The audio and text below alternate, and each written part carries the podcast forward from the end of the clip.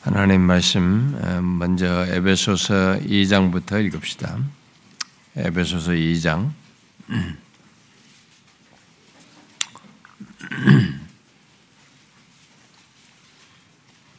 제가 읽는 성경 신약 성경 312페이지 어, 에베소서 2장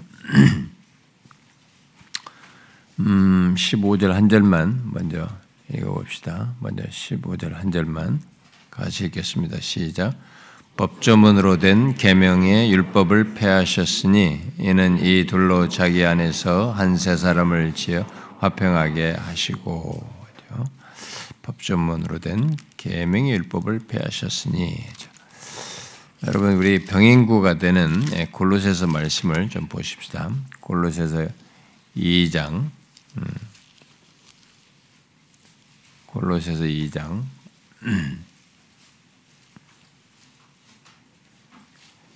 음, 이 14절인데 어, 13, 14절을 좀 같이 읽어봅시다. 13, 14절 시작. 또 범죄와 육체의 무할례로 죽었던 너희를 하나님이 그와 함께 살리시고 우리의 모든 죄를 사하시고 우리를 거스르고 불리하게 하는 법조문으로 쓴 증서를 지우시고 제하에 버리사 십자가에 못 박으시고 우리를 거스르고 불리하게 하는 법조문으로 쓴 증서를 지우시고 제하에 버리사 십자가에 못 박으시고. 음, 아, 우리는 그동안에 이 윤계명 씨의 생각, 윤계명의 이름으로 말하는 아, 어떤 생, 그가 말하는 어떤 생각을 통해서 어, 율법의 그 우선적이고 근본적인 용도를 모르고 율법의 율법을 열심히 지키면 하나님의 인정을 받고 어, 복을 받는다고 생각하는 그 문제를 그런 식의 생각을 가지고 나름대로 신앙생활하는 것의 문제점을 살펴보았습니다. 그 무엇보다도 어, 이렇게 자기 힘으로 어, 율법을 거의 완벽하게 지킬 수 있는 것처럼, 네, 그, 물론 그것은 주로 외적인 차원에서 생각하는 이해 속에서 하는 것입니다만은 그런 외적으로 생각하는 수준에서 결국 율법을 거의 완벽하게 지키 외적인 수준도 거의 자기가 다 지킨다고 생각하면서 그렇게 지키는 거 자기는 그렇게 지킬 수 있고 그렇게 지키는 것 속에서 하나님이 자기를 인정하시고 또 하나님의 사랑으로 자기를 이렇게 보시고 어, 이렇게 어, 복 주실 것이다라고 생각하는 그런 것에 대해서 율법은 율법의 용도는 인간은 아, 율법을 아, 지킬 수가 없을 정도로 이렇게 어, 무능 상태에 있다는 것을 보게 한다는 거. 율법의 용도는 일차적으로 그런 용도다. 라고 하는 사실을 알려서 윤계명 씨가 가지고 있는 생각을 이렇게 교정해주는 그런 내용을 주로 우리가 살폈습니다. 음, 이 복음 전도자는 그런 윤계명의 생각을 이렇게 성경이 말하는 율법의 용도를 설명함으로써 교정을 시켜 주는데 과연 이제 그렇게 교정을 받은 그런 것을 통해서 나중에는 결론적으로는 동의를 했단 말이에요. 예, 그 윤계명 로 말하는 이 사람이 그런 깨달음을 통해서 과연 자신의 전적인 무능을 인정하면서 그리스도께로 나아갔는지는 여기서 말을 안 해줘요, 이 책은요. 음, 그러면서 약간 여운을 남기잖아요. 그러면서 세신 씨가 뒤이어서 아, 윤계명 씨가 그렇게 알게 된 대로 그렇게 믿고 주님께로 나가면 좋겠네요. 이렇게 여운을 남긴단 말이에요. 그런 식으로 이런 것은 여러분들 그냥 이 글자체로 이렇게 이 사람이 각색을 해서 썼다고 생각하지만은 아, 그게 이제 교회 현실을 반영한 겁니다. 음, 이런 내용들이 다 당시에 그 청기도 당시에 교회 나름의 이제 예수를 믿는 사람들 세계 속에 있는 현상, 예, 사람들의 모습을 반영해서 그런 식으로 썼다고 봐야 됩니다. 예, 그러니까 이렇게 윤계명 씨 같은 생각을 가지고 신앙생활 하는 사람들이 이렇게 깨달음을 받았어도 과연 이제 거기서 그 깨달은 것에서 끝나 거기를 넘어서서 결국 예수 그리스도께로 나아가서 예수 그리스도를 믿었느냐 이제 그건 모르는 거예요. 음? 그건 또 다른 문제인 거죠. 아, 내가 그런 것이 율법의 용도가 이런 것이었구나. 그래서 내가 아니구나. 나는 저쪽 무능하구나. 내가 스스로는 율법을 지킬 수가 없구나. 이것으로 해서는 구원받을 수 없고 어떤 하나님 앞에 인정받을 수 없구나라고 깨닫는다고 해서 다 된 것은 아니라는 거죠. 예, 그게 율법의 용도일, 일차적인 용도일 뿐이에요. 그 용도를 따라서 결국 이제 예수 그리스도께로 나가야 돼. 나를 봐서는 안 되는 거예요. 내가 뭘 이루는 것은 안 되니까 결국 예수 그리스도로 나가서 예수 그를 붙잡아야 되고 예수 그리스도 구주를 믿어야 된단 말이에요. 예, 거기까지 과연 나갔느냐라는 것에서는 우리가 윤계명 씨를 봐서는 모르는 거죠, 아직. 근데 이 사람은 그 정도에서 깨달으면서 긍정을 하고 퇴장을 했단 말이에요. 근데 이제 이런 케이스들이 있다. 교회 현실에는 그렇게 깨닫고 좋게 여기고 아 이제 알게 됐어요라고 하는 사람들은 있는데 그 다음에 거기서 과연 예수를 믿었느냐 믿지 않는 사람도 있다는 겁니다. 결국은 그런 사람도 있지만은 믿지 않는 사람도 있다는 거죠. 교회 안에 아, 오늘의 교회 현실 속에도 그런 사람들이 분명히 있을 거라고 저는 보아요. 음. 자, 이제 그렇게 이제 그런 내용을 말하고 난 다음에 아, 윤계명 씨에 대해 말한 내용을 이제 다 들은 여기서 들은 이제 세신자의 질문이 이제 이어지게 되는데 이것은 이 세신자가 이것을 윤계명 씨에 대해서 그 율법의 용도에 대해서 설명하는 걸 다 듣고 나서 세신 씨가 갖는 신자가 초신자들이 예수를 믿기 시작한 사람들이 처음 예수 믿는 사람들이 가질 수 있는 질문을 이 세신 씨가 이제 하고 있는 겁니다. 아, 네, 그래서 우리들도 이제 생각해 볼 일인 겁니다. 이것은 신자가 된 사람들이에요. 예수를 믿기 시작한 사람들이 이런 내용을 들었을 때 가질 수 있는 질문인 겁니다. 어떤 질문이에요? 아, 예수 믿는 나도 윤계명 씨에게 말한 그런 율법의 용도를 적용해야 하는가라는 질문을 갖게 되는 거죠. 음? 어, 지금까지 율법의 일차적인 용도로서 말했던 그런 내용들을 아 예수를 믿는 나에게도 적용을 해야 되는가 그 율법의 용도를 네, 대답은 아니죠. 왜요? 아, 새 신자는 이미 비록 이 사람이 새 신자이긴 한다 할지라도 이미 그가 그 율법의 우선적인 용도를 따라서 자신이 죄인인 것을 알고 자기 밖에 구원자이신 예수 그리스도를 바라보고 이미 그를 믿었기 때문에 그죠. 믿은 자이기 때문에 그런 것이죠. 이미 율법을 통해서 자신에게서 나와 자기 자신에게서 나와서 그리스도께로 달려간 사람이란 말이에요. 예수 그리스도 붙잡은 사람이란 말이에요. 예수 그리스도만이 자신을 어, 그 어, 예수 그리스도만이 자신이 범한 것, 그 율법을 자신은 이제 율법을 지킬 수가 없고 어, 그런 자신을 예수 그리스도만이 구원하실 수 있다는 것, 그래서 그 예수 그리스도를 그래서 믿은 사람이란 말이죠. 어, 그런 사람은 여기 복음 던져다가 말한 대로 더 이상 율법이 말하는 정죄와 두려움에 빠질 이유가 없는 거죠. 음? 예, 더 이상 정죄에 빠지지 않습니다. 왜? 오늘 본문에 말하는 대로 이제 오늘 본문이 그런 걸 얘기하죠. 그리스도께서 모든 그 율법에 대한 율법에 우리 신, 믿는 자에게 해당되는 율법과 관련해서 있는 정죄와 형벌을 다 자신이 지심으로써 패하셨기 때문에 그런 거죠. 우리가 좀 전에 읽은 것처럼 우리를 거스르고 불리하게 하는 법조문이잖아요. 율법이죠. 예, 그것으로 그러니까 법조문으로 쓴 증서를 지우셨단 말이에요. 제하해 버리셨단 말이에요. 십자가에 못 박으셨단 말이에요. 우리 죄를 지심으로써. 아까 에베소서 말씀대로 말하면은 그렇게 하는 거죠. 다 폐하신 거죠. 그때 음? 어, 법조문으로 된 계명의 율법을 폐하셨습니다. 자신이 그걸 다 해결하심으로써 담당하심으로써 이런 사실 때문에 일단은 초신자라 새신자라 예수를 믿은 사람이면 그 율법이 그렇게 일차적 용도로 불능하다고 하면서 우리에게 제시하는 그 우리를 밝혀서 정죄를 하고 뭐 요구하는 이 문제에 대한 것에는 상관이 없게 되는 것이죠. 그래서 이런 그럴 그래서 더 이상 그런 것을 인해서 정죄감을 갖고 두려워할 이유가 없다라고 하는 것을 복음 전도자가 좀 설명을 하는데 거기 부가적으로 설명하는데요. 어, 좀 제가 그것을 읽으면 이렇게 말하잖아요. 그리스도를 참되게 믿어 하나님 앞에 이미 의롭다 하심을 받은 참 신자이므로 천국에서 자기가 받을 자기 유업이 과연 있을까 의심할 필요도 없고 지옥에 갈까봐 두려워할 필요도 없는 사람입니다. 어, 일단 예수를 믿는 새신시 당신 같은 사람은 그런 사람입니다.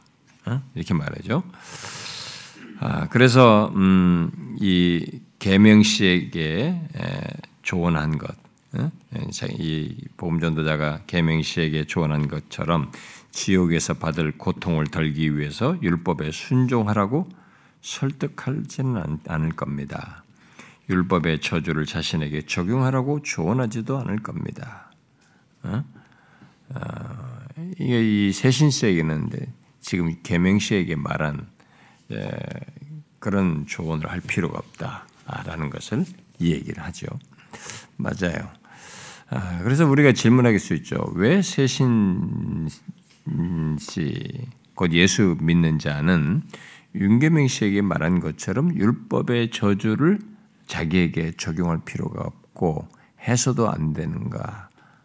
이렇게 질문할 수도 있겠죠. 이미 예수 그리스도를 믿어 하나님 앞에서 의롭다움을 얻었기 때문이고 이미 우리가 복음 전도자는 이제 그와 관련해서 좀 더 구체적인 이유를 거기 덧붙이죠. 음, 왜냐하면은 이제는 하나님의 아들 예수 그리스도가 자신의 보증이시기 때문에 이제부터는 그리고 적극적인 순종과 소극적인 순종으로 나 대신 율법을 완전하게 순종하시고 완벽하게 고난을 받으셨기 때문에 그런 거죠. 그래서 하나님의 법과 공의가 나에게 갚으라고 요구하는 빚 과 벌금을 다 그가 갚으셔서 그것을 더 이상 내가 가질 갚을 그런 것이 없게 됐기 때문에 그런 거죠. 그래서 이런 사실을 믿는 사람이라면 우리는 이미 그리스도가 아, 완전히 갚으신 것을 내가 다시 갚기 위해서 율법에 순종할 필요가 없는 거죠. 어? 그런 식으로 율법을 자기에게 적용할 필요는 없는 거예요. 음. 그래서 예수 믿는 자는 더 이상 아, 내가 범한 죄의 값을 갚기 위해서 또 안 갚으면 벌금 받을까봐 율법에 순종하는 그런 식의 태도를 가질 필요가 없는 겁니다. 신자들은요. 아, 왜냐하면 예수 믿는 우리는 내가 율법을 행하여서 하나님 앞에 의로워지거나 의롭담을 받는 자들이 아니고 이미 그리스도께서 율법에 순종하신 것 안에서 의롭다함을 받은 사람들이기 때문에 그런 거죠. 그래서 예수 믿는 사람은 더 이상 율법 아래 있지 않고 동시에 율법 아래 있지 않기 때문에 율법의 저주 아래도 있지 않게 되는 거죠. 음.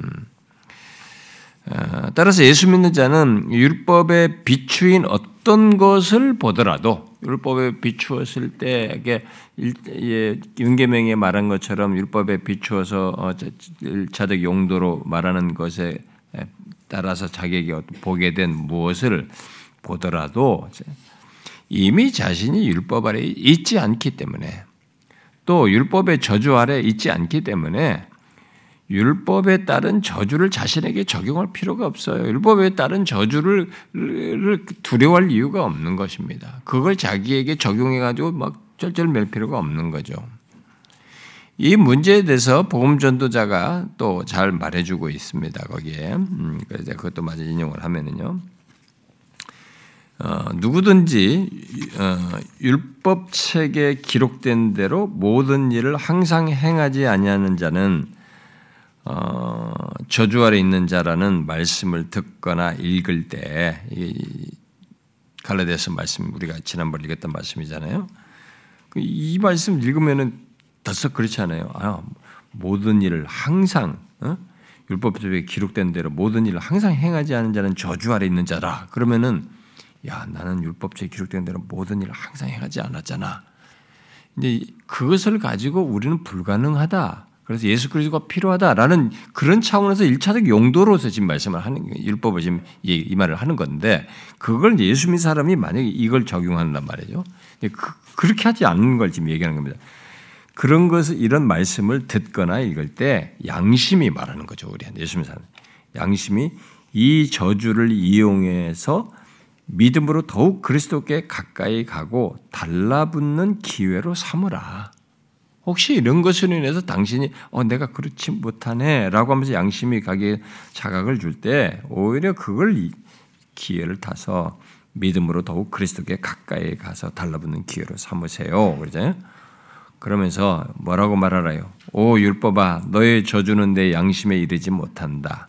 내 양심은 내 저주에서 자유롭다. 물론 내가 율법책에 기록된 대로 모든 일을 항상 행하지 아니하는 자인 것은 사실이지만 내 보증이신 예수 그리스도가 나를 대신해 율법책에 기록된 대로 모든 일을 항상 행하셨다. 그래서 비록 나는 너 율법에 완벽히 순종하지도 못하고 너 율법을 어긴 죄값을 다 갚지도 못하지만 예수 그리스도가 나를 대신해 두 가지 모두 행하셔서 나를 저주에서 풀어주셨다. 그러니 나는 너의 저주를 두려워하지 않는다라고 율법에게 말하라. 이게요, 음, 루터가 실천적으로 적용한 거예요. 그렇게 로마 캐톨릭의 저항에서 하나님의 공의 심판받을 걸 고민했기 때문에 신부들의 그 조그마한 걸 가지고 굉장히 죄에 대해서 막 그 저주로 연결해서 생각했던 사람이란 말이에요. 근데 그런 것이 있었던 사람이니까 예중 예수를 믿고 나니까 그게 이제 계속 생 꿈틀거리는 거야. 응? 자기 안에서 그럴 때마다 이 율법의 고소를 말이 이런 것을 자꾸 자기가 계속 경험을 그때마다 자기가 아니 그리스도께서 이루시지 않았는가 그러면서 이 지금 이 여기 말한 이거 이대로 이렇게 적용하는 거예요. 율법에 대해 그런 반응을 하면서 어, 예수 그리스도께서 이루신 것을 붙잡는 그런 신앙적인 태도를 실천적으로 루터도 했고 믿음의 선배들이 했던 겁니다. 지금 바로 그것을 여기서 보험 전도자가 가르쳐 주고 있어요.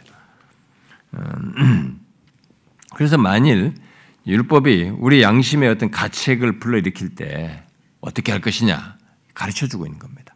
이렇게 하라는 거예요. 그래서 우리는 예수 그리스도께서 우리가 범한 어, 율법에 대해서 이루신 것을 믿고 우리도 이렇게 적용해야 돼. 지금 말한 것처럼 이렇게 적용해야 된다는 것입니다. 아, 율법의 고소와 정죄가 있을 때 우리는 끝없이 그리스도께서 나를 위해서 이루신 것을 붙잡아야 됩니다. 여러분, 어, 인간 안에 내 인격 안에서 벌어지는 모든 일이 음, 여러분 무엇에 근거해서 그 내 안에서 벌어지는 생각과 감정의 동료를 이렇게 작동할 것이냐 따를 것이냐가 완전히 우리를 전혀 다른 모습, 다른 어떤 행동 결정과 다른 어떤 것으로 나아갈 수 있기 때문에 어, 이걸 여러분들이 잘 적용하셔야 됩니다. 음, 우리가 이제 외형은 이렇게 음, 뭐 거의 비슷해 보여도 사람이 그 내면이 어떤 생각으로 이 사람이 예, 영향을 받고 그 감정에 그 동료를 해서 행하느냐에 따라서 전혀 다른 모습을 가질 수 있잖아요. 우리 얼마 전에 무슨 뉴스거리가 하나 나왔잖아요. 아주 그냥 어떤 그 여학생이 살인을 아주 끔찍한 살인을 이번에 종신형을 검찰에 내렸더라고요. 음, 근데 그렇게 잔인한 죽음, 얼굴은 뭐 정말 착하게 생겼는데, 이게 그렇게 잔인한 생각을, 어, 죽일 잔인한 생각을 이렇게 하고 그래서 실천을 하려고 하는, 그래서 실제로 그렇게 죽이는 말이죠. 어, 이, 이 사람, 사람이라는 게, 음, 어, 이 인격의 채널을 가지고 있습니다만, 이지와 감정과 의지라는 이 채널을 사단도 똑같이 쓰거든요. 특히 예수 믿는 사람에게도 똑같이 써요. 이게 사용한단 말입니다. 근데 음, 그 사단이 이런 인격의 채널을 사용해서 우리에게 보통 불러일으키는 것은 어, 우리가 조금만 멈추어서 생각하면 금방 분별이 됩니다. 파괴적이에요. 그리고 교묘할지 모르지만 그 장, 어, 저기 하와에게도 간계를 부릴 때처럼 약간 말씀을 이렇게 꼬아요. 예, 정확한 말씀이 아니에요. 말씀에서 이탈하게 하는.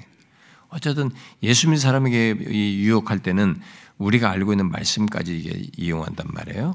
그런데 어쨌든 이 하나님 말씀에서 벗어나도록 합니다. 그래서 처음에는 비슷한 것 같아서 따르려고 할지라도 잘 보면 내가 결국 마음이 하나님보다 멀어졌다는 거예요. 그래서 사단의 의해서 이 내 채널을 사용해서 사단이 쓰는 것은 거의 하나님으로 멀어지게 하는 결과를 초래하거나 파괴적이거나 자학적이거나 나에 대해서 지나치게 자학적이거나 그런 방향성을 거의 가져요. 사단은. 근데 성령은 그렇지 않습니다. 성령은 우리에게 아픔이 있어요. 슬픔이 있고 깨달음이 있어서 고통이 있어요. 막 그렇긴 하지만 성령은 그것을 인해서 이렇게 그리스도께로 나아요. 건설적이에요. 거룩해요. 그리스도께로 더 나아가게 합니다. 그런 특성이 있단 말이에요. 아, 그래서 우리가 이 예, 율법의 고소와 이 정죄가 있을 때에도 음, 예, 사단이 그때도 사, 일단 막 그, 그걸 활용해 가지고 자학적이고 파괴적으로 가게 할 수 있거든요. 그것에 따라서 사람이 전혀 다른 얼굴과 아, 어두운 마음과 태도를 갖고 행동을 할 수 있는 겁니다. 사단의 유혹을 받아가지고. 그러나 그런 조건 속에서 지금 여기 말한 것처럼 성령께서 아니지 않는가? 그리스도께서 나의 죄를 율법에 온전한 순종을 하심으로써 다 대속하셨잖아요. 내가 의롭다면 얻었다고 할 때는 그렇게 하신 것에 근거해서 내가 의롭다을 받은 것이 아닌가. 그래서 그리스도께로 이게 나가게 하는 겁니다. 성령은 그렇게 인도하시는 거예요. 그래서 여러분들이 나라고 하는 한 사람 똑같은 거내 안에 이지와 감정과 의지라는 인격의 채널은 똑같이 그대로 가지고 있지만 이렇게 사단에 의해서 전혀 다른 반응을 가질 수도 있고 성령의 이끄심을 따라서 내가 이렇게 온전하게 바른 길을 갈 수도 있다는 것을 아시고 그런 것 정도는 여러분들이 분배를 하셔야 돼요. 이런 것 정도는 신앙생활하면서 사람들이 이제 그런 것을 잘 못해가지고 교회 다니면서도 계속 그 아니 똑같 이게 알고 능히 반응해야 될 것을 못 하고 계속 그렇단 말이에요. 그래서 여러분 우리가 아, 이 여러분들이 그 에베소서 6장 마귀의 괴계 성경 공부 하잖아요. 그 공부를 하시면서 여러분들이 많이 깨닫게 됩니다만은 진짜 예수를 믿는 사람의 삶에는 이 사단이 이렇게 그리스도 안에서 우리가 누릴 것까지도 방해를 엄청나게 합니다. 못 누려요. 이런 복된 것을 가지고 있으면서 못 누리는 그래 사단의 방해를 받습니다. 근데 여러분들이 그 정, 그걸 분별해야 됩니다. 우리에게는 흔들릴 수 없는 게 있는 겁니다. 설사 율법이 가지고 내가 아까 이렇게 조금 전에 읽어드린 갈라디아서 말씀처럼 내가 율법의 책에 기록된 대로 모든 일을 항상 행하지 않았어도 그것은 그래 그런 모습이 내게 있어요. 근데 그렇게 양심의 가치가 느껴진단 말이에요. 그렇다고 해서 내가 내가 뭘 함으로써 그렇게 되고 그것으로 내가 정죄를 받고 내가 심판을 받는 그건 아니란 말이에요. 오히려 그리스도께서 그렇게 다 행하심으로써 나를 구원하셨기 때문에 우리는 그 율법의 고소를 통해서 있게 되는 사단의 참소 정죄보다는 그리스도 안에서 얻게 된 이 복을 부여잡아야 되는 거예요. 그리고 그런 조건에서도 그걸 누려야 되는 거죠. 음? 이것이 우리가 신앙생활에서 실천적으로 어, 경험해야 할 굉장히 중요한 사실입니다. 많은 사람들이 이 부분에서 넘어가죠. 미끄러져요. 아닙니다. 여기 복음 전도자가 말한 걸 잘 따르셔야 됩니다. 모든 믿음의 선배들이 우리가 뭐 특별한 방법이니까 뭐 이런 이런 사단의 이런 것이다 뭐, 뭐 칼을 칼을 흔드는 게 아니에요. 무기 흔드는 게 아닙니다. 예, 우리의 씨름은 혈과 육이 아닙니다. 혈과 육이 아니에요. 그래서 그걸 여러분들이 분별을 하셔야 됩니다. 신앙생활 하면서도 어, 우리 씨름이 혈과 육이 아니고 악한 영에 대하는 것을 일상 속에서도 여러분들이 경험하셔야 됩니다. 부부 사이에서도 이게 나타날 수 있어요. 내 사랑하는 아내 남편이 나를 주님으로부터 멀어지게 하는 악한 영의 도구로 쓰일 수도 있어요. 혈과 육이 전부가 아닌 거죠. 사랑하는 사람이지만 이 혈과 육을 끼고 나를 유혹하는 거죠. 어쨌든 주님 앞으로 나가는 것을 수톱시키려고 하거나 주저하게 하거나 방해하거나 어쨌든 그런 식으로 하는 겁니다. 악한 영은 항상 뻔해요 목적이 하나님으로부터 우리가 그를 멀어지게 하는 것이 이간하는 시키는 겁니다. 신앙생활을 이렇게 디스토트 하는 거예요. 꼬는 겁니다. 왜곡시키는 거죠. 자, 그러면 이런 내용을 얘기했을 때 이런 질문이 생기겠죠. 어, 율법의 저주에서 벗어났으니까 뭐 그렇게 해서 우리가 율법에 예수님이 다 이루신 것 안에서 우리 율법의 저주에서 벗어났으니 이제 더 이상 율법이 요구하는 것을 행하지 않아도 되는 거예요. 그러면 이제 더 이상 율법이 요구하는 걸 행하지 않아도 되는 것입니까? 이제 우리는 율법이 금하는 것을 신경 쓰지 않아도 되는 건 되겠네요. 뭐 이런 그래도 되나요? 이렇게 질문을 할 수도 있겠어요. 여러분 그런가요? 아니죠. 진실로 예수 그리스도를 믿어 의롭다함을 얻게 되었을 때 그 사람 안에 어떤 일이 일어납니까, 여러분? 음?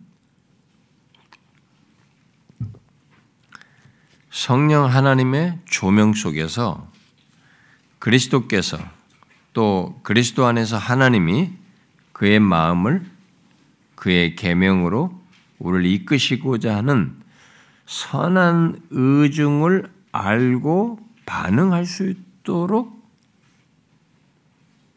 역사하시죠. 그렇게 행 우리 안에서 일하시죠. 예를 들어서 십계명을 이제는 그리 아 십계명을 주셨을 때 십계명에는 우리가 십계명의 핵심을 우리가 앞에서 보았습니다. 아 하나님이 십계명을 주실 때 그냥 문자적으로 외형적으로 지키라는 게 아니라 하나님께서 이런 거기에 적극적인 거, 소극적인 걸 다 내포해서 이런 하나님의 의중을 이렇게 해서 말씀하셨구나. 여기는 이런 하나님의 의중이 있구나라는 것을 알고 이제 그런 것을 그리스도의 원하심, 그리스도의 구속의 은혜를 입은 사람으로서 그리스도의 원하심을 생각하고 그리스도의 법으로서 이 의중을 따르고 싶은 마음이 갖게 되는 거죠. 음? 성령은 그런 마음을 우리에게 불러일으키는 거죠. 그래서 기꺼이 그 계명을 지키고자 하는 마음을 갖게 하시는 거죠. 그야말로 이제부터는 자신을 위해 율법에 순종, 음, 위에 그 율법에 순종하고 대속하신 그 그리스도께서 자신에게 하시는 말씀으로 듣고 기꺼이 따르고자 하게 되는 거죠. 그래서 이 복음 전도자는 예수 믿는 자들에게 생긴 이 같은 변화의 그 배경과 결론을 오늘 우리가 본문으로 읽은 말씀을 기반으로 우리가 두 개 읽었잖아요. 그 두개 본문을 기반으로 해서 그리스도께서 예수 믿는 우리들에게 말씀하시는 그 화법으로 예, 설명을 하고 있죠. 내용이 좀 길지만은 이 내용이 성경이 충실한 내용이니까 우리 모두가 좀 확신하여서 적용할 필요가 있으니까 한번 제가 좀 읽어드릴 테니까 좀 들어보세요. 음. 어, 그 골로새서와 에베소서 말씀에 이제 기반해서 적극적인 내용까지 연결해서 말해주는 거예요. 나의 아버지가 네, 그리스도의 아버지죠.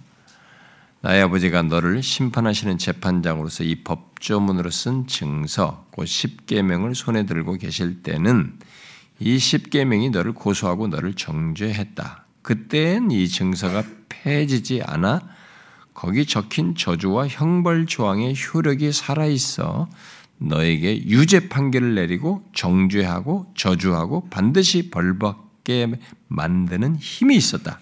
하지만 내가 너의 중보가 되고 보증이 되었다. 예, 이사야 38장과 히브리 7장에서 말하죠.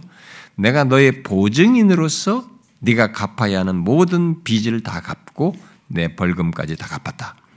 아버지가 내게 법조문으로 쓴 증서를 넘겨주셨고 내가 거기 적힌 저주와 형벌 조항을 모두 지워버렸다. 그래서 너는 한 글자도 읽을 수 없을 것이다. 내가 이 증서를 내게서 가져다가 나의 십자가에 붙였다. 내 십자가에 박힌 못으로 내가 그 증서를 갈갈이 찢어버렸다. 그러니 이 증서는 더 이상 너에게 아무런 구속력이 없다. 이제 내가 너에게 율법 을 새로이 전해주느라 여기 담긴 계명과 금지 조항은 뭐 십계명이겠죠. 모두 내 아버지의 생각과 뜻이며 내 마음속 깊이 들어있는 영원하고 변하지 않는 의로움의 기준이다. 내게 속한 사람들의 마음에 쓰겠으며 내 백성으로 하여금 즐거이 순종하게 하겠다고 내가 오래전에 약속한 율법이다. 그러니 나와 아버지가 이 율법을 내게 기쁨으로 진정 행하라 권한다. 이 율법을 기준으로 삼아 나와 아버지가 너를 위해 해 주신 일들에 대한 내 사랑과 감사를 우리에게 나타내라. 이제 네게 이 말만 하겠노라. 너희가 나를 사랑하면 나의 계명을 지키리라. 너희는 내가 명하는 대로 행하면 곧 나의 친구라. 음, 이제 그 예수 그리스도를 믿어 의롭다함을 아, 이렇게 받음으로 더 이상 율법 아래 있지 않고 또 율법의 저주 아래 있지 않은 우리들에게 주님이 자신의 피로 우리를 정죄하는 율법의 조문을 자신이 다 폐하시고 결론적으로 말씀하시는 게 무엇인지를 이 사람이 지금 말해주고 있죠. 이제 자신이 준 그 자신이 이룬 그 율법 속에 담긴 하나님의 마음, 바로 그의 뜻을 그리스도께서 또 그리스도 안에서 하나님 아버지께서 다 그 이루시니까 이제 그에게 감사함으로 지키라는 겁니다. 예, 그런 율법을 이제는 하나님께 그리스도께 감사함으로 지키라는 거예요. 왜? 율법의 저주에서 구원하기 위해서 우리를 위해서 모든 일을 행하시되 자신의 생명까지 내어주는 사랑으로 행하셨단 말이에요. 그래서 율법의 더 이상 율법의 조문이 이게 우리를 구속하고 속박하고 정죄하고 심판하는 그런 성격을 사라지게 하셨기 때문에 이제는 그렇게 하신 분에게 감사함으로 이 주님의 의중이 담긴 계명을 십계명을 지키라는 거예요. 바로 그런 맥락에서 예수님은 너희가 나를 사랑하면 나의 계명을 지키라고 하시는 것이고 내가 명하는 대로 행하면 곧 나의 친구라고 하시는 거죠. 자, 그러면 하나님께서 그렇게 하나님의 의중이 담긴 십계명을 우리 그리스도인들에게 지키라고 했을 때 우리들이 그것을 어떻게 지키길 원하실까? 완벽하게 지키길 원하실까? 아니면 완벽하게 지키지 못할 것이 분명하니 그저 마음만 드러내라고 하시는 것일까? 여러분 하나님께서 지키라고 하셨을 때 예수 믿는 우리들에게 의롭다움을 받은 우리들에게 계명을 지키라 십계명을 지키라고 했을 때 주님이 원하시는 것은 무엇이라고 생각합니까? 완벽하게 지키라고 하신 할까요? 그냥 야 그건 내 형식적으로 말하는 것이고 그냥 네 마음만 보여도 괜찮다 이렇게 하는 것일까요? 하나님은 우리들이 이미 그리스도께서 공의를 만족시키는 그 율법 순종을 하셨기 때문에 우리에게 하나님의 공의를 만족시키기 위해 율법에 순종하라고는 하지 않습니다. 그러니까 우리들이 하나님의 공의를 만족시키는 순종, 율법 순종이라는 걸 할 수가 없어요. 그런 차원에서 율법에 순종하라고 하질 않습니다. 그러나 주님은 비록 그런 차원은 아니어도 그리스도를 참되게 믿는 자들에게 곧 의롭다움을 받는 자들에게 그리스도의 법으로서의 십계명을 하나님께 하나님의 의중까지 생각하여서 지키려고 마음을 먹고 또 지키기를 바라시며 우리들이 지키기 위해 최선을 다하기를 원하십니다. 진정성을 가지고. 아, 어차피 다 주님께서 다 용서하시고, 뭐, 그걸 못 지켜도 뭐, 그 정죄를 안 받으니까, 뭐, 그냥 나는 그 구원만 받은 건데, 뭐, 그렇게까지 신경 안 써도 되죠. 아니에요. 진실로 지키고자 하는 마음을 갖기를 원하셔요. 그래서 예수님이 이미 산상수훈에서 그런 맥락에서 말씀을 하시잖아요. 하늘에 계신 너희 아버지의 온전하심 같이 너희도 온전하라. 어떤 맥락에서 보면 이 말이 불가능한 얘기를 하신 것처럼 보여요. 아니 하늘에 계신 우리 아버지의 온전하심 같이 완전하심 같이 우리도 완전하니 어떻게 완전할 수 있는 거야? 지금 그 얘기를 하는 겁니다. 아, 하나님은 그렇게 원하시는 거예요. 우리가 하나님의 계명을 지킬 때 하나님의 의중까지 생각해야 해서 지켜야지.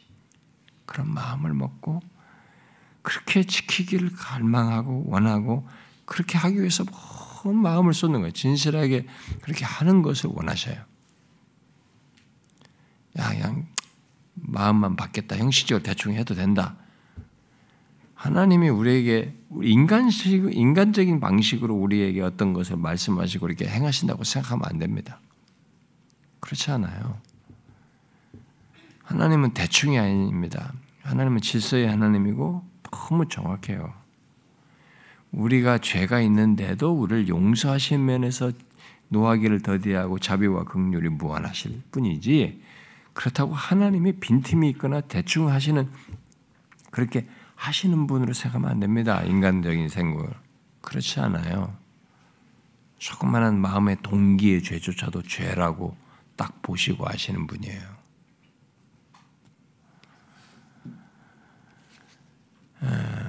그런데 이제 저와 여러분이 모두가 알고 보듯이 예수 믿는 자들이 아무리 진실한 마음을 품고 최선을 다해도 우리가 앞서서 살핀 대로 십계명에 담긴 그, 그 하나님 십계명 각각에서 볼 때 그 하나님의 의중을 받잖아요. 그, 그 각각의 십계명이 담긴 하나님의 의중 그 의도대로 완벽히 행하지 못하죠 우리가. 그건 너무 확실하잖아요. 그래서 바울이 내가 이미 빌립보스에서 이미 내가 이미 얻었담도 아니요 온전히 이뤘담도 아니라라는 말을 여기서 이제 활용을 하는데 막 꼭 문맥에서 꼭 그런 것은 아닌데 자신의 삶에서 그런 거죠. 주님을 따른 데서 뭘 완전히 이미 얻었다고도 못하고 온전히 이런 것도 아니다. 그래서 나는 아직도 계속 쫓아간다. 그런 말을 했는데 뭐 실제로 우리가 진짜 끝까지 주님 앞에 갈 때까지 그런 거죠. 이미 얻었, 완전히 얻었다, 온전히 이뤘다고 말할 수 있는 순간 그런 상태에 우리는 이르지 못하죠. 이 땅에 사는 동안은. 그래서 우리는 바울이 말한 것처럼 그런 모습을 갖습니다. 다 지키지 못하죠. 어, 그래서 우리는 음, 그잘 잘못할 수 있고 어, 예, 우리가 잘 지키지 못한다는 것을 하나님은 완전히 지키지 못한다는 걸 아실 텐데도 너의 아버지 온전하심 같이 온전하라 이렇게 말씀을 하시는 거예요. 온전하라고 하는 것은 하나 언제나라고 했을 때 그 말에는 이런 말을 할 때 어떤 대, 표현을 쓰면서 온전하라고 했는지를 주목해야 돼요. 그러니까 실제로 우리가 하나님의 완전하심처럼 완전할 수는 없는 거 아셔요. 그런데 여기서 이 말씀을 할 때 예수님께서도 이 말씀할 때 표현이 그잖아요. 너희 아버지의 온전하심 같이 이렇게 말했잖아요.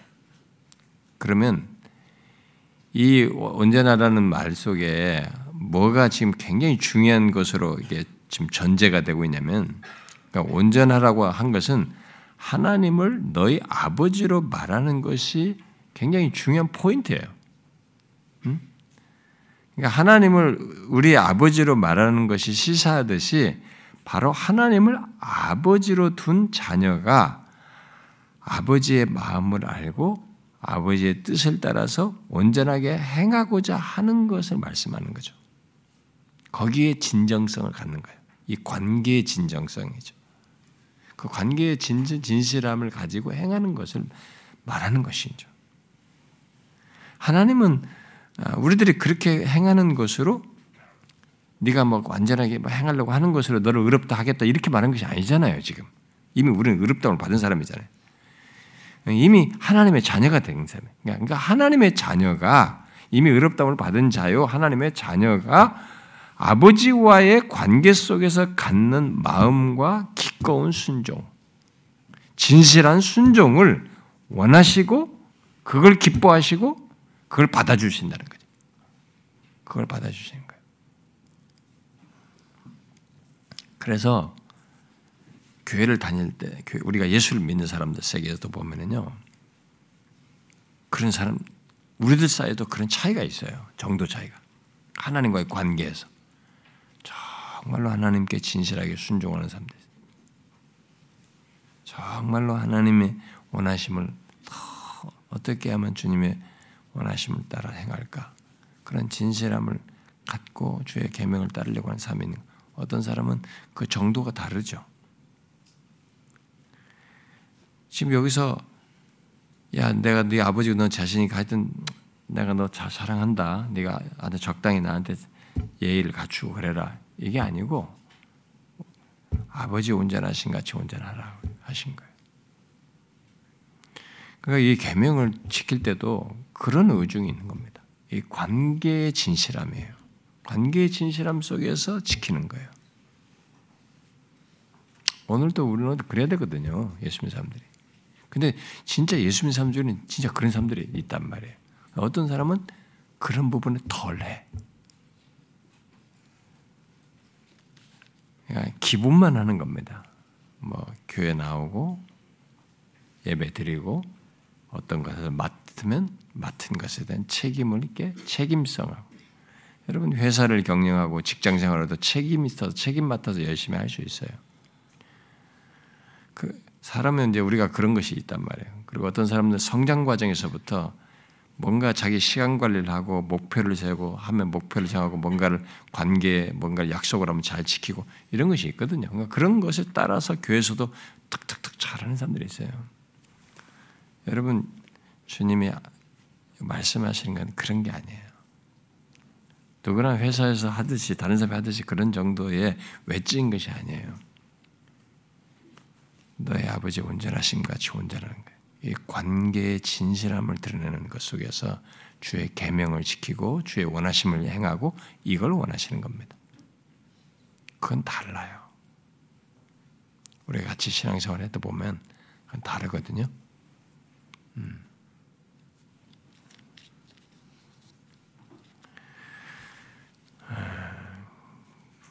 그, 그래서 이제 이런 것이 성숙과 관련돼 있어요. 어린 사람은 아버지를 따라가도 아버지의 마음을 이해를 관계에 충실하게 아빠가 뭘 줄까 해줄까 뭐 잘해주고 뭐 해주고 그것만 가지고 막 반응하거든요. 잘해주고 복받고 뭔가 얻고 그런 차원에서만 하는 거죠. 그게 다른 것입니다. 음. 아, 그래서 이런 사실과 관련해서 우리들이 이제 생각할 것이 있습니다.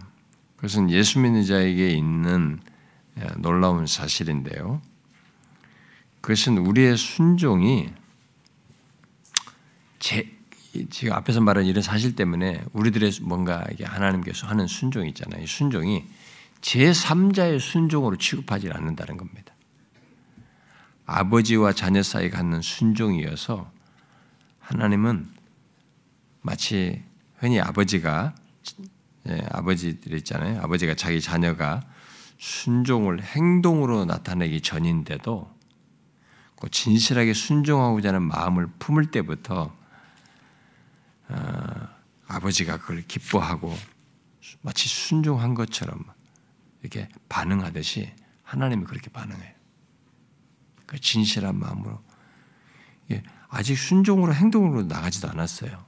근데 지금 말한 것처럼 아버지의 온전하신 같이 온전하고자 하는 그 관계의 진실함 속에서 순종하고자 하는 그 마음을 품고 이렇게 향하려고 하는 것, 그것부터 벌써 하나님은 기뻐하시는 거예요.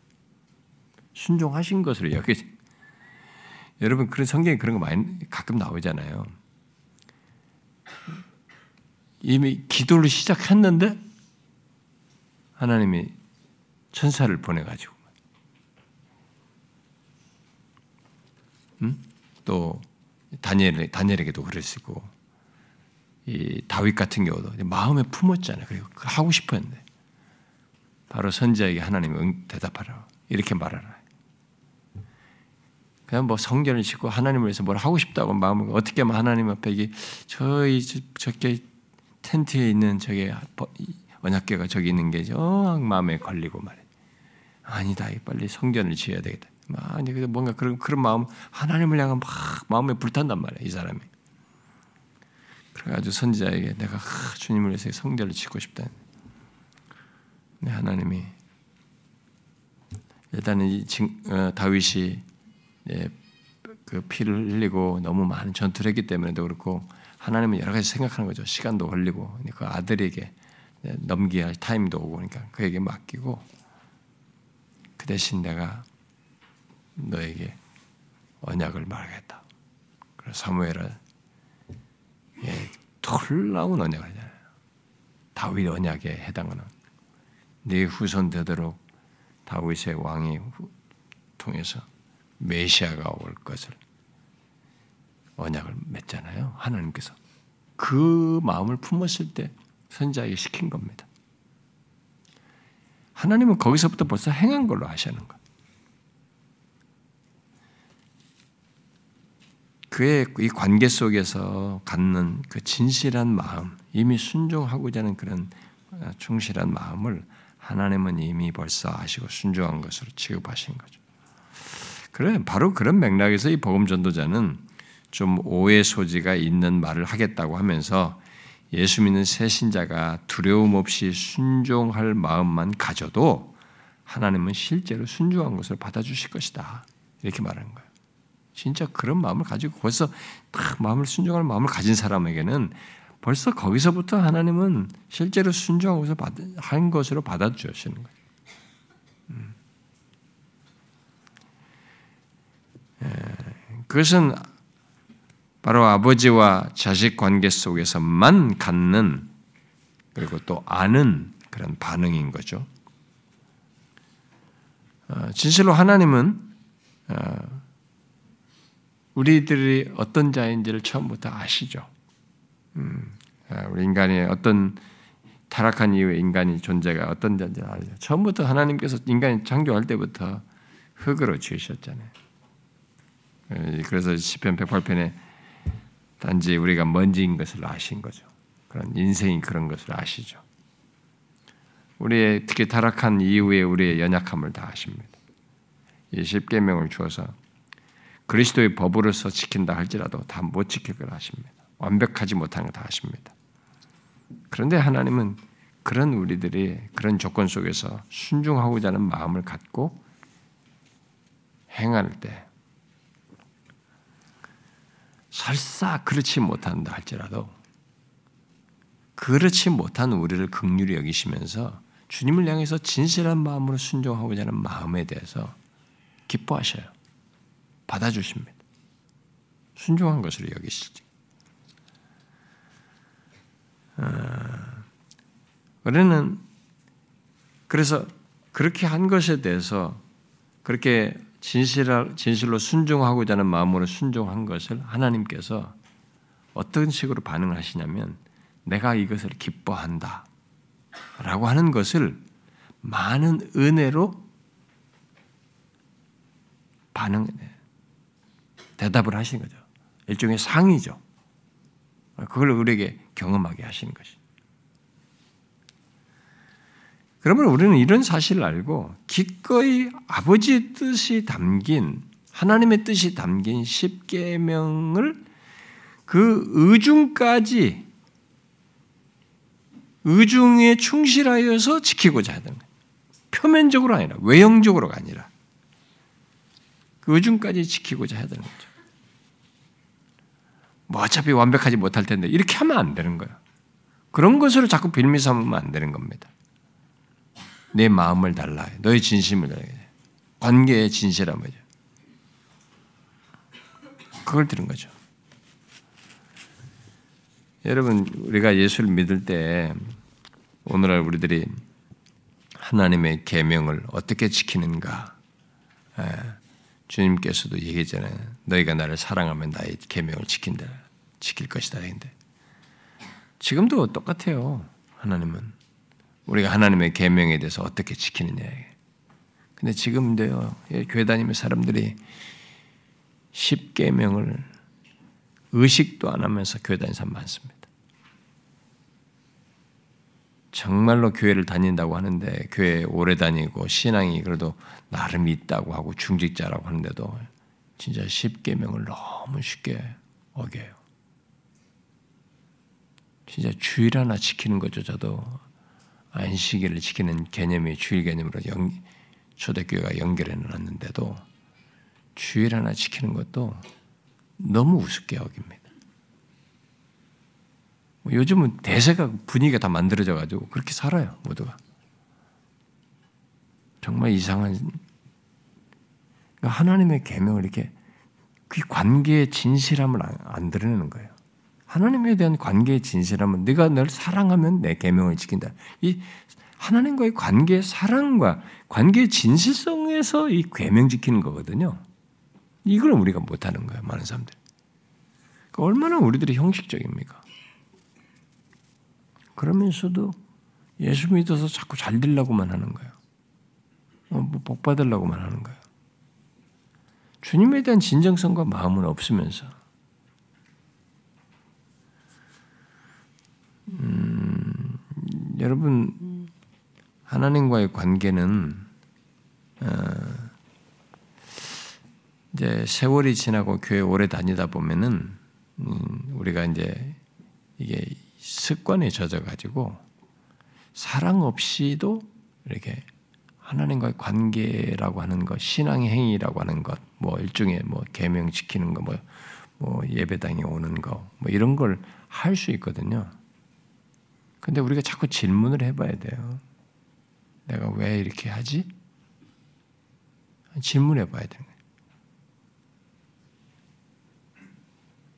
너희가 나를 사랑하면 나의 계명을 지키리라.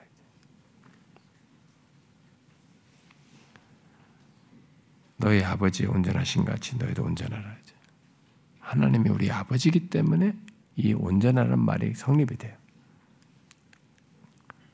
무슨 우중이 담긴지 우리가 이해가 되는 겁니다. 근데 흥미있는 것은요.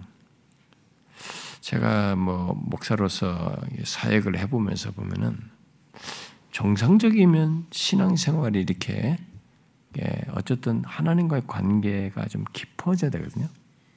바울이 말한 것처럼 일단 속 사람이 새로워져야 돼요. 겉 사람은 이렇게 점점 좀 늙어가고 뭐 그런다 할지라도 속 사람이 새로워지는 것 속에서 하나님과의 관계에 어떤 깊이가 더해져가고 이런 은혜의 충만함이 더해져 가야 되고 그런 어떤 신앙의 성숙이 있어야 되거든요. 어떤 사람은 뒤로 물러나요. 뭐 그럴 수도 있어요. 왜냐하면 우리들의 신앙의 세월이라는 게 참 어떤 시 일시적으로 어떤 힘든 일을 겪을 수 있고 침체를 빠질 수도 있고 막 그럴 수도 있어요. 근데 어, 나이가 먹어가는데도 이게 고착화되는 게 굳어지는 거 있잖아요. 그건 좀 질문이 생겨요.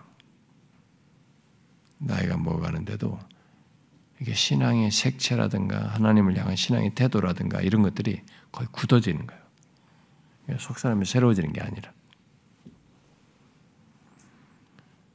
여러분 우리가 생각해 봐야 됩니다. 주님의 계명은 아, 그냥 의무적으로 억지로 지키는 게 아닙니다. 복 받으려고 또 벌 받을까봐 그게 아니에요. 아, 그 수준은 우리에게 해당되지 않습니다. 진짜 예수 믿 사람에게. 우리는 이제 이 관계의 진실함 때문에 하는 거예요. 사랑하여서 그가 나에게 너무 많은 것을 하셨기 때문에 감사함으로 하는 거죠. 응? 감사함으로 지키는 겁니다. 여기서 차이가 있어야 돼요. 질문해 보세요, 여러분. 여러분들은 모든 하나님의 계명을 지키고 주님의 말씀을 따라서 행하고 어떤 신앙 행위를 할 때 감사해서 하나님께 감사해서 합니까? 그분을 사랑하여서 합니까? 그 받은 사랑이 너무 커서 그에 대한 사랑의 반응으로 하는 것입니까? 그 아버지와의 관계에 충실하여 사는 겁니까? 그 관계의 진실에 사는 겁니까? 생각을 해봐야 거예요. 그래서 그렇다고 하면은 우리 안에 속 사람부터 그분을 알아가고 주님과 함께 하는 것이 그런 관계 속에서 모든 것을 갖는 것이 자기에게는 그때마다 짜증나고 힘든 게 아니라 오히려 자기에게 항상 영적인 유익이 되겠죠. 그 감사가 또 다른 열매로 연결되어서 자기에게 동기부여가 되고 생기가 되고 힘이 되고 은혜가 되고 그리고 속 사람은 계속 그 하나님을 알고 경험하는 것에 따라서 더 풍성해지겠죠. 어? 그분과의 관계가 깊어지겠죠. 그 저는 또 그런 것도 봅니다. 야, 저 사람은 참 나이가 먹으면서 속 사람이 더 건강해진다, 새로워지는구나. 참 이전보다 몇 년 전보다도 보면 참 더게 속 사람이 이렇게 새로워진다. 응? 더 영적으로 잘한다. 참 하나님을 알아가는 것에 대한 기쁨과 신앙의 그런 은혜의 세계가 더 부여함을 더 알아가는 그런 기쁨을 알고 있구나. 이런 걸 내가 보기도 하거든요. 물론 우리 교 성도들 중에서 그런 말이죠. 여러분들의 옛날과 비교해 볼 때. 사실 그게 정상이에요, 여러분. 음. 여러분들이 우리가 이 지성이 다 떠, 지성이 점점 좀 쇠하고 수용성이 떨어질 때가 오거든요. 그런데도 여러분들이 나이가 먹어도 하나님의 세계에는 이런 게 있어요. 내가 듣, 는 것이 이런 것이 조금 옛날같이 샤프하지 못하고 뭐 쫙쫙쫙 흡수력이 덜, 덜하더라도 아직도 내가 지성이 조금 살아있고 아직도 들을 수 있고 뭔가 깨달을 수 있, 으면 하나님은 그런 조건에서도 우리의 속사람을 견고하게 하셔요. 새롭게 하십니다.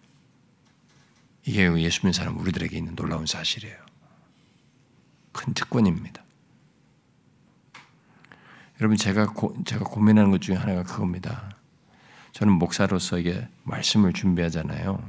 뭐 저는 사실 뭐 거의 뭐 사람 만나고 일하는 거 이런 거 빼고는 또 많은 사람들에게 말씀을 준비하는 데 주로 시간을 많이 쓰잖아요. 그러니까 저는 하나님의 말씀과 많은 시간을 또 고민도 하게 되고 또 제 자신을 이렇게 비추기도 하고 이렇게 하잖아요. 그러다 보니까 자연스럽게 저는 씨름을 많이 하게 됩니다. 음.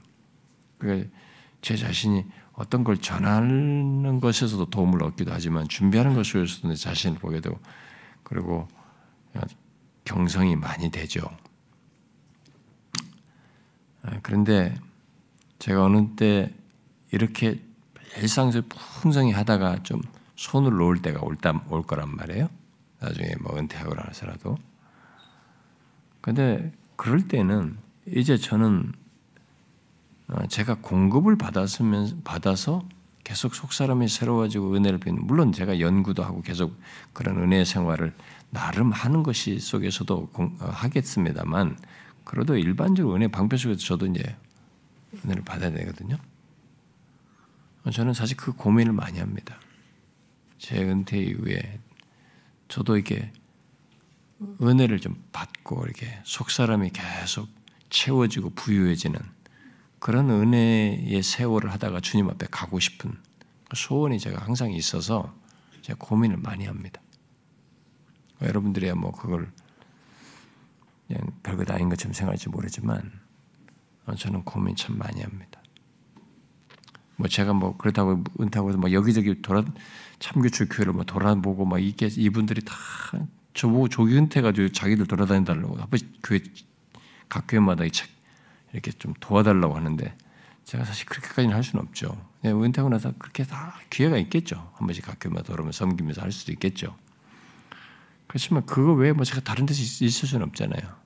제가 우리 우리 교회 나와야 되잖아요. 여기서 은혜를 받아야 저도. 예, 후임을 통해서 뭐 은혜를 받아야죠. 어? 속 사람이 늙어도 새로워져야 되거든요.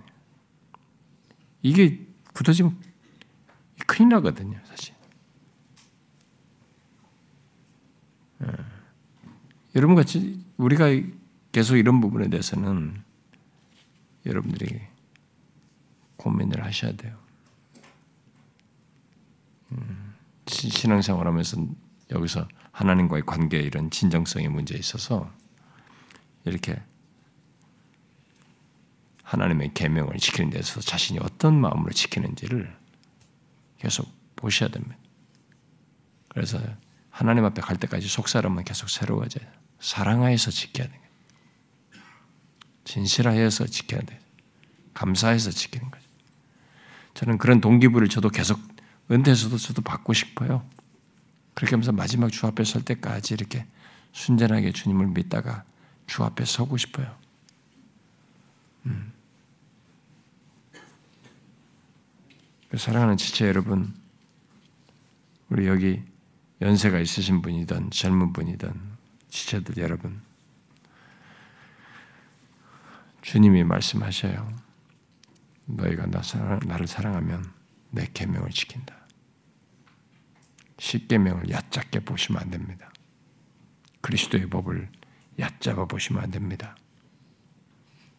이렇게 십계명 우습게 여기면서 교회 생활하는 이 시대는 아주 좋지 않은 시대입니다.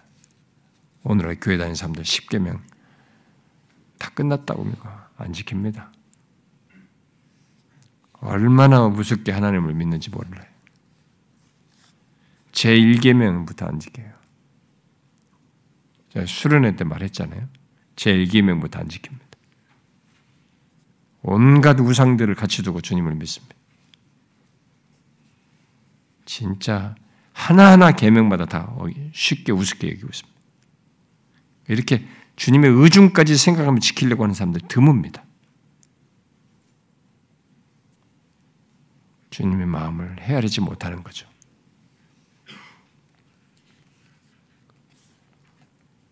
저는 저와 여러분이 주님의 마음을 헤아려서 계명을 지키는 자가 되길 바래요. 음. 기도합시다.